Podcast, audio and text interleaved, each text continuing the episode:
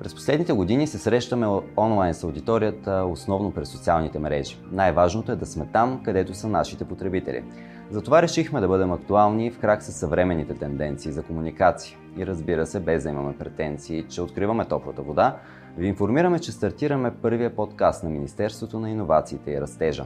С много полезна информация и интересни събеседници ще ви помогнем за реализацията на вашите бизнес идеи и планове.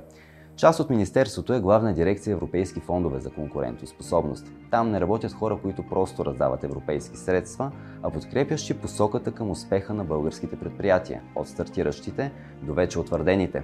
Именно дирекцията помогна на хиляди компании да преминат през COVID-кризата и продължава да надгражда постигнатото. За всичко това ще се говори в следващите епизоди.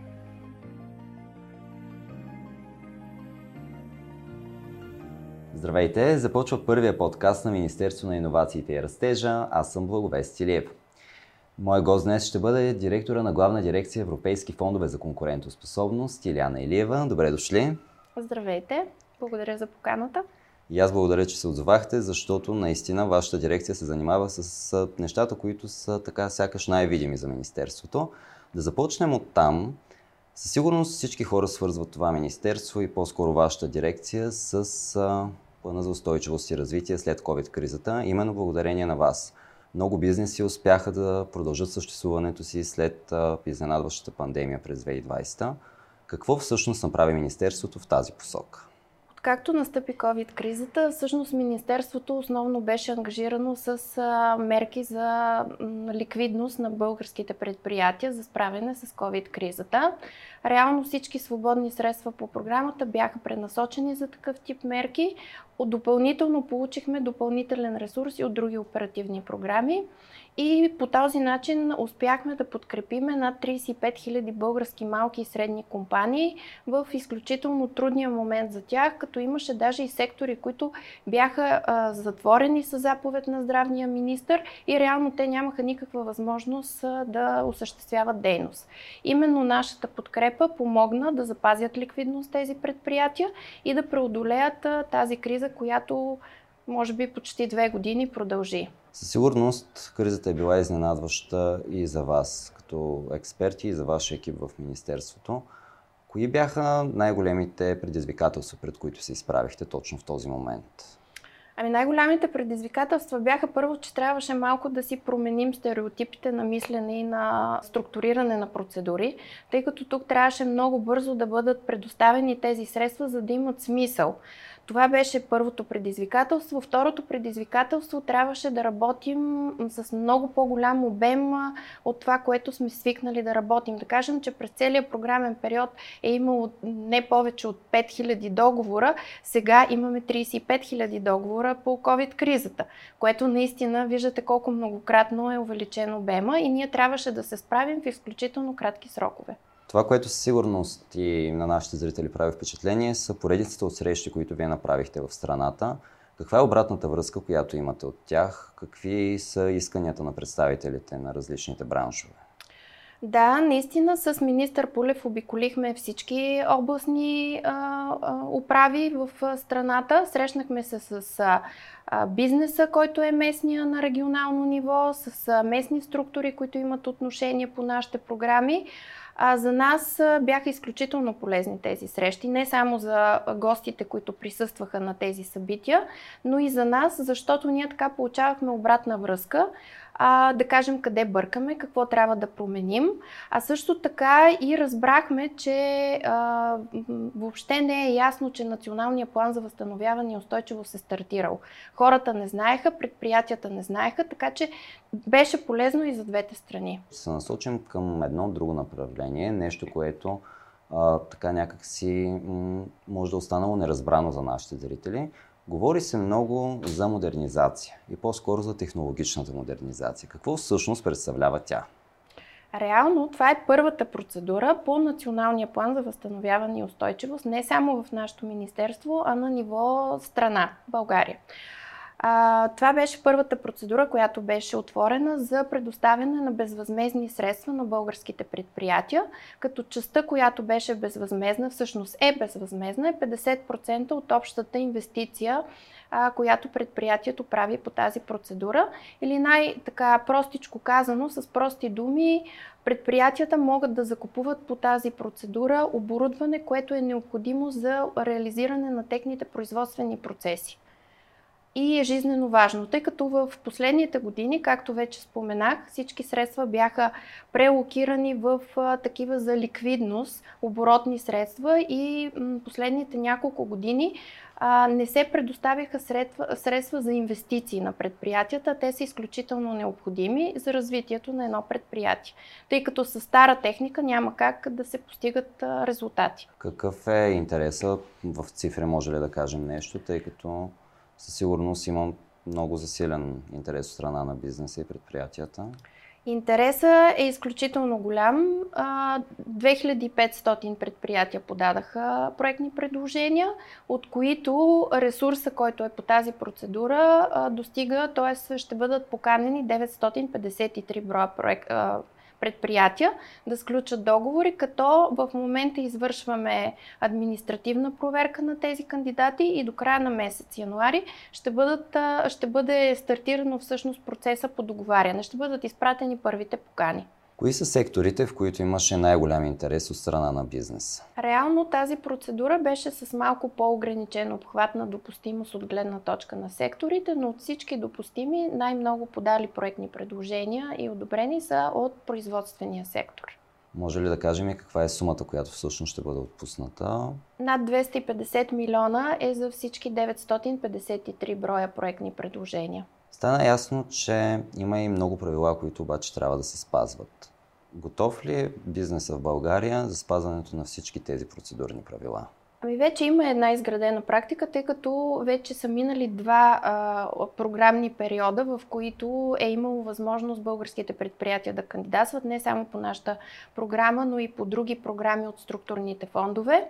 Сега правилата по плана за възстановяване и устойчиво всъщност са малко по-различни от тези, които са били до сега, но аз мисля, че доста бързо се адаптираха предприятията и не виждам да срещат трудност. Сега ще прескочим и на още една друга интересна област, върху която работи Министерство на иновациите, а именно киберсигурност. Отново интересна възможност за хората в страната, които да се включат и около 8000 предложения. За какво? Така е, наистина. Получихме а, огромен брой проектни предложения. Надскочиха дори нашите очаквания. Очаквахме не повече от 5000, получихме над 7700. А, реално това са първите две нива на дигитализация а, които са по, а, по-простичките. Да кажем, може да се изгради а, сайт, а, киберсигурността може да се подобри а, в едно предприятие, може да се оптимизират а, производствените процеси в едно предприятие, да се дигитализират. Тоест, тоест това са услуги, които са по-базисни за едно предприятие.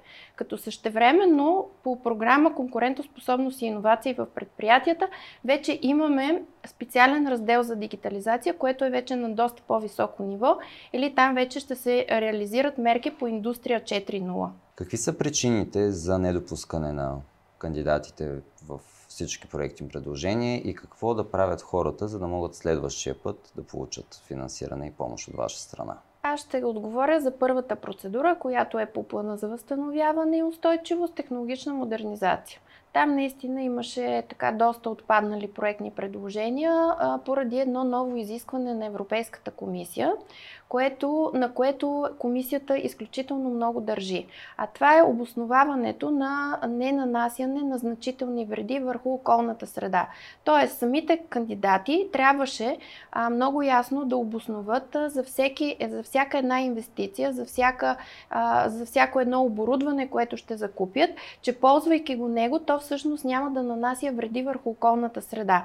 И много кандидати подцениха именно това изискване, въпреки че ние многократно обърнахме внимание. А, и това беше една от основните причини за отпадане на голям брой проектни предложения. Разбира се, има и други за някои административни пропуски, които Реално ние сме поискали втори път да бъдат отстранени и те въпреки това не са били отстранени, но основно наистина основния, основната причина е за необосноваване именно на този нов елемент. Работата за вашата дирекция и вашия екип не спира. Сигурен съм, че през новата година има неща, които очакват бизнеса и всеки може да се възползва от тях. Какво предстои? Много скоро до средата на годината предстои обявяването на 6 нови процедури за безвъзмезна финансова помощ за над 1 милиард лева, а до края на годината общо те ще бъдат 10 а, като а, остават още две процедури по плана за възстановяване и устойчивост, които много скоро трябва да обявим. Началото на февруари а, очакваме да обявим а, процедурата за изграждане на ВИ мощности с батерии за локално съхранение, след което непосредствено през март месец ще бъде обявена и процедурата за кръгова економика. Същевременно работим по обявяване на първата процедура по конкурентоспособност и иновации в предприятията, а именно разработване на иновации в предприятията. След това предстои внедряване на иновации в предприятията, семейни предприятия, т.е.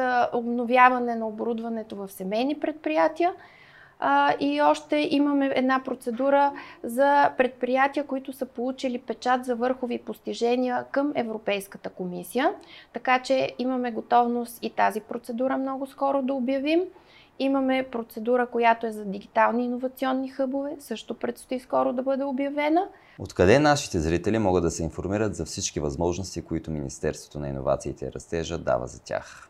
На първо място интернет страницата на Министерство на иновация и растежа, на оперативна програма Конкурентоспособност и на новата оперативна програма. Това всъщност е една интернет страница, всички социални мрежи и имаме специално Viber канал. Споменахте над 1 милиард лева финансова инжекция за българския бизнес. В какво всъщност се фокусират тези средства? Реално този над 1 милиард за финансова инжекция за българския бизнес е в рамките на първите 6 месеца от годината само като тук се включват а, две процедури, които предстои да обявим по плана за възстановяване и устойчивост. Това, това е процедурата за ВИ, мощности а, и батерии за локално съхранение за собствено потребление на предприятията, процедура по кръгова економика и вече от тук насетне започваме и с процедурите по новите програми от структурните фондове, като разработване на иновации в предприятията, внедряване на иновации в предприятията, семей, а, технологично обновление за семейството, семейни предприятия и предприятия от а, сектора на занаячиите. А, също така предстои да обявим процедура и за предприятия, които са получили вече печат за върхови постижения в Европейската комисия. А, и процедура за дигитални иновационни хъбове също предстои да бъде скоро обявена. Както разбрахте от Иляна Илиева, над 1 милиард лева ще има за българския бизнес от Министерството на иновациите и растежа в първите 6 месеца на новата година. Много ви благодаря за този разговор и за всички разяснения, които дадохте за една, може би, непозната материя за част от нашите зрители. Със сигурност ще ви потърсим пак за гостуване в нашия подкаст. И аз благодаря и искам да се обърна към всички наши зрители да ни следят.